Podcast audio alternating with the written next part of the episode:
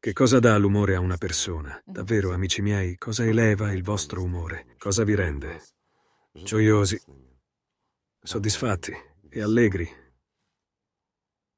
Beh, ognuno ha qualcosa di suo. Giusto. Per alcuni è il reddito materiale, per altri è un qualche tipo di successo. Sì, per qualcuno sono le impressioni. Impressioni, giusto, mentre per altri è un buon film o qualcos'altro.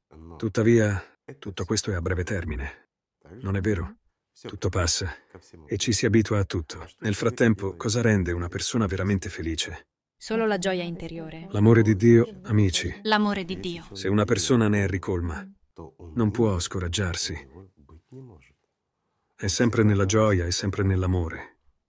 È sempre felice. Per questo i santi dicevano, è un peccato per un uomo scoraggiarsi.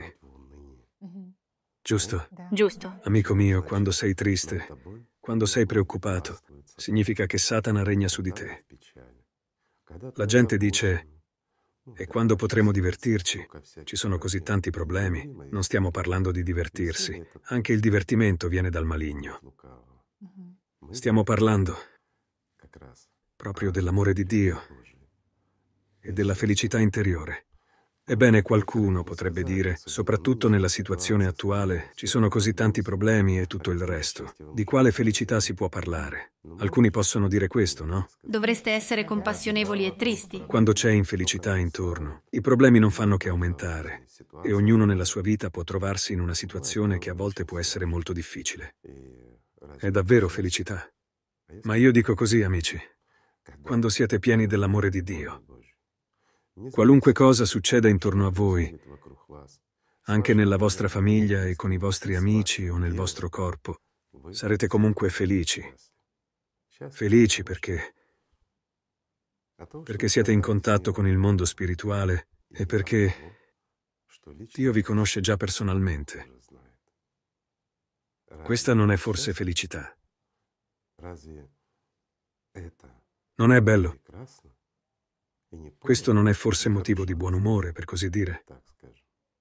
Sì che lo è. Mentre tutto il resto, beh, sì, ci sono problemi o altro, sì, ci sono.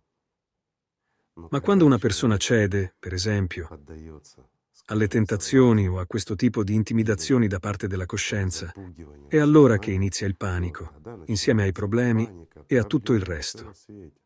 Scusate, la coscienza esagera e vi intimidisce moltissimo con cose semplici che non vi riguardano e non vi riguarderanno mai. Così che una persona non è né nella gioia né nel dolore, non è da nessuna parte. Vuole nascondersi sotto il battiscopa, come uno scarafaggio, e sedersi senza guardare la luce del sole. Non è così? Giusto. Perdere la volontà di riuscire nel cammino verso la meta, verso la vita, giusto? Verso la vita, certamente. E poi c'è uno stato in cui una persona non è né nella gioia né nel dolore. Non c'è niente. Non c'è neanche niente di buono. Quando una persona è totalmente indifferente, come si dice, ha un umore piatto, non sta bene, non è da nessuna parte. Succede anche quando una persona è già dipendente, a tal punto che è stanca di avere paura, ma non ha la forza di resistere, quindi si arrende. E allora non è né carne né pesce. Sa Igor Mikhailovich una volta, quando le persone raccontavano come si sentivano quando erano depresse, descrivevano proprio questo stato di cui lei sta parlando e dicevano ho tanta voglia di tornare alla vita. Io mi chiedevo cosa intendessero, che cosa significasse tornare alla vita e loro mi dissero almeno certo. per poter sperimentare alcuni stati emotivi. È già depressa, giusto? Cioè assolutamente non sei da nessuna parte, a tal punto che, essendo in questo stato, non sente nulla interiormente. È uno stato forte. Ora è chiaro che si tratta veramente di uno stato molto forte. Ma non è solo forte, è già prossimo alla disperazione, a tal punto che una persona è in preda allo sconforto. L'apatia verso questa vita e l'inutilità di fare qualcosa qui. Certo, è difficile. Una persona entra in questa situazione inseguendo l'attenzione degli altri e poi non sa come uscirne. Perché? Perché il sistema la prosciuga e lei è letteralmente come un secchio vuoto che non serve più a niente. Igor Mikhailovich, vorrei parlare anche della chimica dell'umore, di come gli scienziati descrivono il modo in cui gli ormoni influenzano il nostro umore, il nostro stato emotivo. Sa, anche alcuni dei nostri telespettatori notano una cosa del genere, soprattutto quelli che hanno malattie associate a disturbi del profilo ormonale, in particolare malattie della ghiandola tiroidea e così via. E cioè che ora è per un certo periodo di tempo, a loro sembra di provare una grande gioia una sorta di stupore nel silenzio. La vita è semplicemente piena di colori. All'improvviso però subentra uno stato di aggressività e le persone soccombono a questo stato. In seguito provano un senso di colpa e di rimpianto per aver ceduto a questo stato di aggressività. A questo punto sorge spontanea questa domanda. Gli ormoni influenzano, ad esempio, le emozioni e la coscienza o è vero il contrario? Lo dirò in modo semplice. Sia la coscienza, con il suo pensiero, che gli ormoni possono provocare alcuni cambiamenti ormonali e possono contribuire a un certo stato d'animo, un sconforto, una paura, beh, un certo tipo di sensazioni soggettive, diciamo, un tipo di sensazioni, giusto? Ma partiamo dalle cose semplici, amici. L'intera ondata ormonale dura non più di 90 secondi. Ottimo. Solo 90 secondi, questo è il massimo. Un ormone non funziona oltre. Sorge una domanda. Perché? Perché una persona perde la calma così a lungo, per più di 90 secondi. È così. In effetti, dopo 90 secondi, un minuto e mezzo, non c'è più una reazione chimica in quella persona, indipendentemente dal fatto che abbia un problema alla tiroide o altro, questo non importa. Ma perché si arrabbia così a lungo? Perché si preoccupa o si emoziona così a lungo? Per quale ragione, amici? Chi prolunga questo stato così? Certo. E c'è davvero una cosa che gli ormoni diciamo, schizzano fuori, si combinano e l'umore della persona comincia a cambiare ogni due minuti, da un estremo all'altro, e così via. E lei non può farci niente a causa dei suoi ormoni. L'ha semplicemente sentito dire, probabilmente, da qualcuno che condivideva il suo stato ormonale, si è impressionata, l'ha ripetuto e ha rafforzato questa abilità in se stessa. In questo caso la salute non c'entra niente. Anche se una persona ha un problema alla tiroide, un alto livello di zuccheri o altro, sì, può esserci un deterioramento del lavoro della coscienza. Perché? Tutto ciò influisce sul cervello, si interrompe una connessione e la persona non percepisce più questo mondo, diciamo, in modo così chiaro. Da qualche parte è più difficile risolvere qualche compito o qualcos'altro e sente come personalità che la sua coscienza sia indebolita. Questo può succedere, non c'è dubbio. In alcuni casi, per esempio, il nostro corpo percepisce un alto livello di zucchero come una minaccia. O ancora, a seguito di cambiamenti ormonali nella ghiandola tiroidea, ci può essere stata un'impennata e la persona avverte una specie di sensazione o una specie di sindrome di anticipazione di qualcosa di brutto. Anche i cardiopatici spesso sperimentano una sorta di premonizione. Premonizione. Come la chiamano loro. Ma tutte queste premonizioni a livello di ormoni durano al massimo, lo ripeto, 90 secondi. Non di più mentre una persona cammina, si preoccupa, anticipa qualcosa e così via.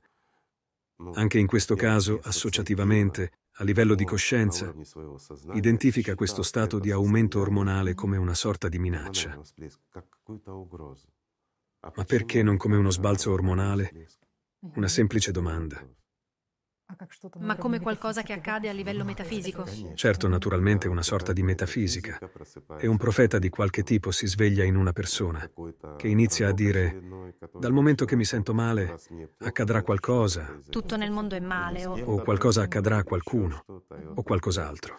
E quella persona è come il centro della terra dell'universo, sapete? E dice, qualcosa è successo da qualche parte là fuori nel braccio successivo della nostra galassia, e io posso sentirlo, giusto? Ragazzi, dovreste essere più maturi. Cosa si può dire qui? Dirò semplicemente, amici, che ottieni quello che paghi. Grazie a questa informazione che lei ci ha dato, che in realtà dal momento dell'emergere di un pensiero a questo lavaggio della risposta ormonale o alla sua rimozione dal corpo, passano 90 secondi si comprende perché un proverbio cinese dice se sei arrabbiato conta fino a 10, ma se sei molto arrabbiato allora conta fino a 100. E si scopre che questo contare fino a 100 in effetti richiede circa 90 secondi che aiutano a superare questo sbalzo. L'agopuntura cinese aiuta molto molto. Infatti, Quando si verificano questi sbalzi ormonali, quando si è presi da un'emozione, si prende, diciamo, uno stuzzicadente, lo si infila in un punto dolente, lo si tiene lì per cento secondi e tutto sparisce. Perché? Perché tutta la tua attenzione, amico mio, andrà al punto che hai premuto.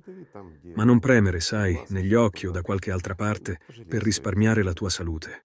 Lascia che serva ancora per il futuro. Comunque, questo sposta l'attenzione molto bene e dopo 15 secondi cominci a capire che si tratta semplicemente di uno sbalzo ormonale che ha influenzato un po' la tua percezione. Ora passerà, sì. Ma non si tratta in alcun modo di una sorta di premonizione, anticipazione o altro, giusto? Tutto questo si rivela molto semplice ed è facile fermarlo. E ora, Igor Mikhailovich, lei ha detto che una persona ha sentito, Giusto. per esempio, la sintomatologia di un'altra persona. I neuroni a specchio svolgono un ruolo importante. e l'ha provata su di sé. Ecco, ma si scopre che fin dall'infanzia a molte persone è stato detto che sono morbose o che hanno una mentalità che riguarda il loro carattere, per esempio, sei testardo, sei un capricorno, quindi è inutile discutere con te. e così via. Le persone accettano questi atteggiamenti. Certo, dopo ne sono orgogliosi, naturalmente. e fondamentalmente vivono in accordo con essi e giustificano il loro comportamento. Per esempio, una persona commette azioni sbagliate e si ostina a credere che è un capricorno e quindi crede di doversi comportarsi così. Una pecora è una pecora. Ebbene, si può trattare con una persona del genere visto che è solo una pecora, non perché è un capricorno per il suo segno zodiacale, ma perché ha acquistato un comportamento e un atteggiamento così negativo nei confronti della vita, con la sua stessa attenzione e la sua stessa vita. Non è vero? Come ha detto lei, bisogna ricordare che in paradiso non ci sono animali. Assolutamente. Sì, Esatto. che si dovrebbe cambiare qualcosa nella propria Le vita. persone dovrebbero diventare esseri umani e smettere di essere pecore, asini e tutto il resto.